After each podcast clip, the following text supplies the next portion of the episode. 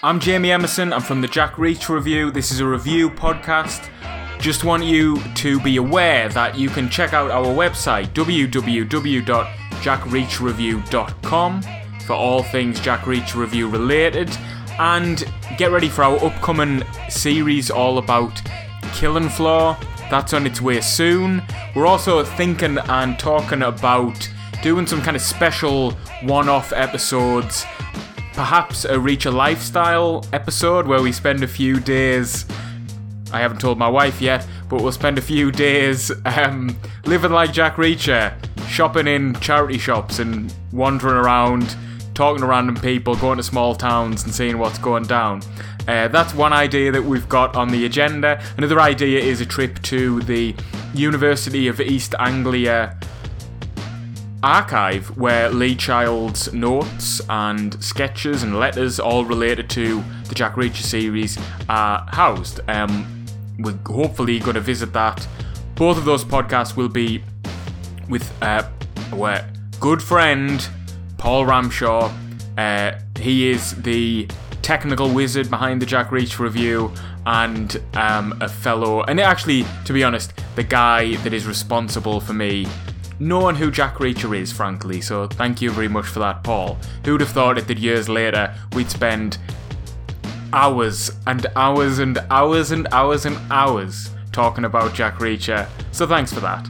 Um, today I'm looking at a personal favourite of mine, One Shot.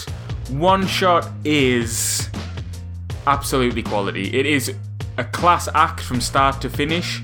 It was um, published in 2005 and is the ninth book in the Reacher series. So, a firmly established series at this point, the Reachers, and one shot, it really is Lee Child firing on all cylinders.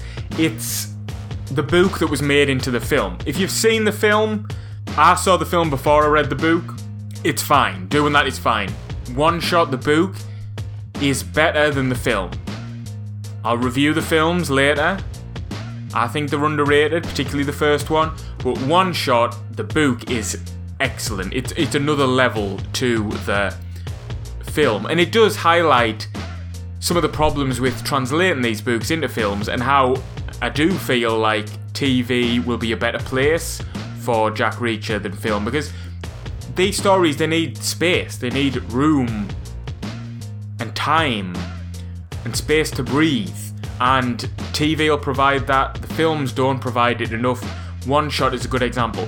One Shot is an ensemble piece, lots of different characters. It's also a piece where, honestly, from I think the first sentence to about three pages from the end, there's a mystery. There's a what's going on quality to the story. And that is really important in a Reacher. The most effective Reachers maintain that mystery, maintain that momentum throughout. And One Shot is a fantastic technical achievement and a great example of how Lee Child can do that. It starts out with a sniper shooting a load of civilians. He's in a multi-story car park and he shoots a load of civilians um, out and about in a in a non-specific town, a kind of heartlands town in America. And Jack Reacher comes in to this story with no real interest in unraveling any mystery. He's there because the guy that's done this shooting is somebody that he knows from his uh, military police days. He arrested a guy called James Barr for a very similar crime in Iraq, specifically in Kuwait City in uh, the first Iraq War. It looks like James Barr's done it again. Reacher said to Barr, for technical reasons that I won't explain here, he said to Barr that if he ever did anything like that again, Reacher would be would be there. Reacher, he would have Reacher to answer to. And so Reacher's come back to investigate. Reacher's come into the story to basically make sure that Barr comes to justice and make sure that he lives up to his promise to go and see Barr if he ever killed like he did in Kuwait. Basically, as soon as he gets into this story, Reacher just wants to leave. He is set on getting on a bus and leaving.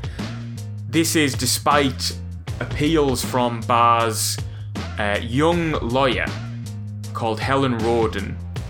And Helen Rodin is a is an integral part to this story.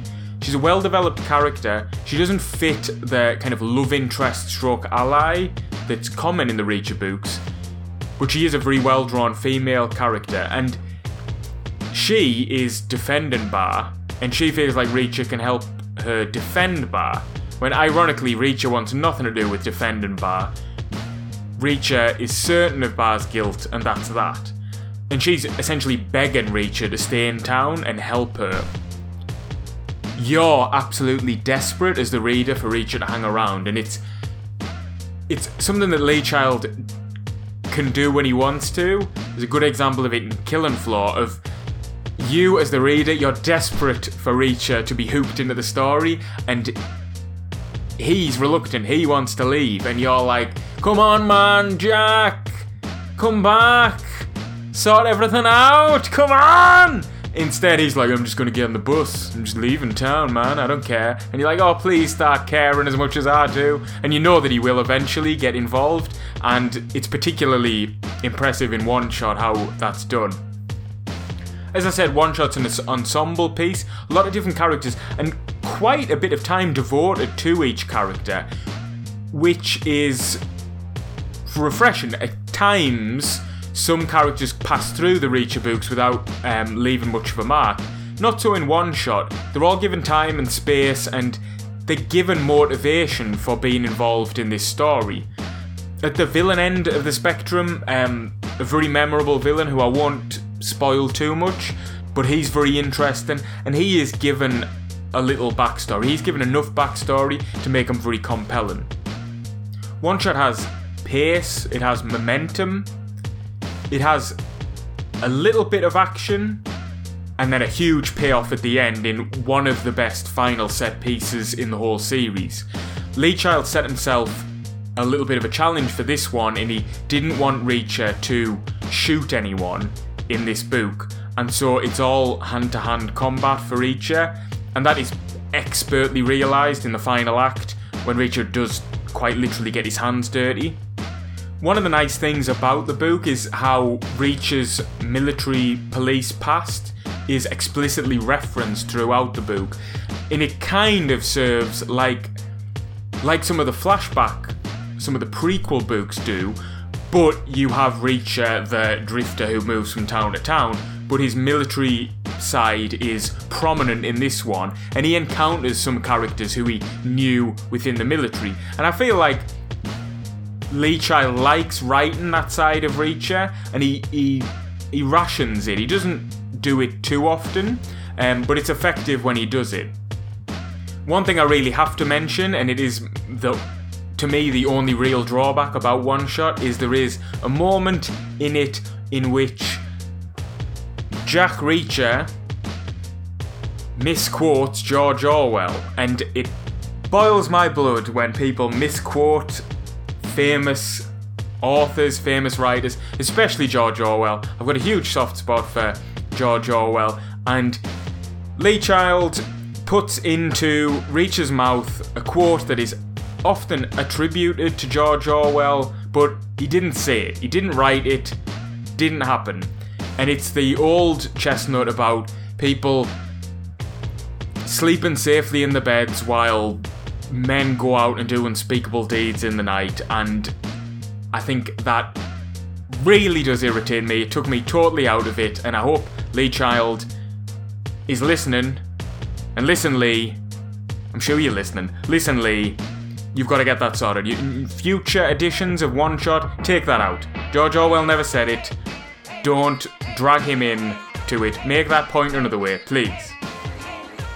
That's a minor quibble. I love this book. It's one of my favourites. I'm not sure if it's the best. It's in the conversation for me. I give it five stars.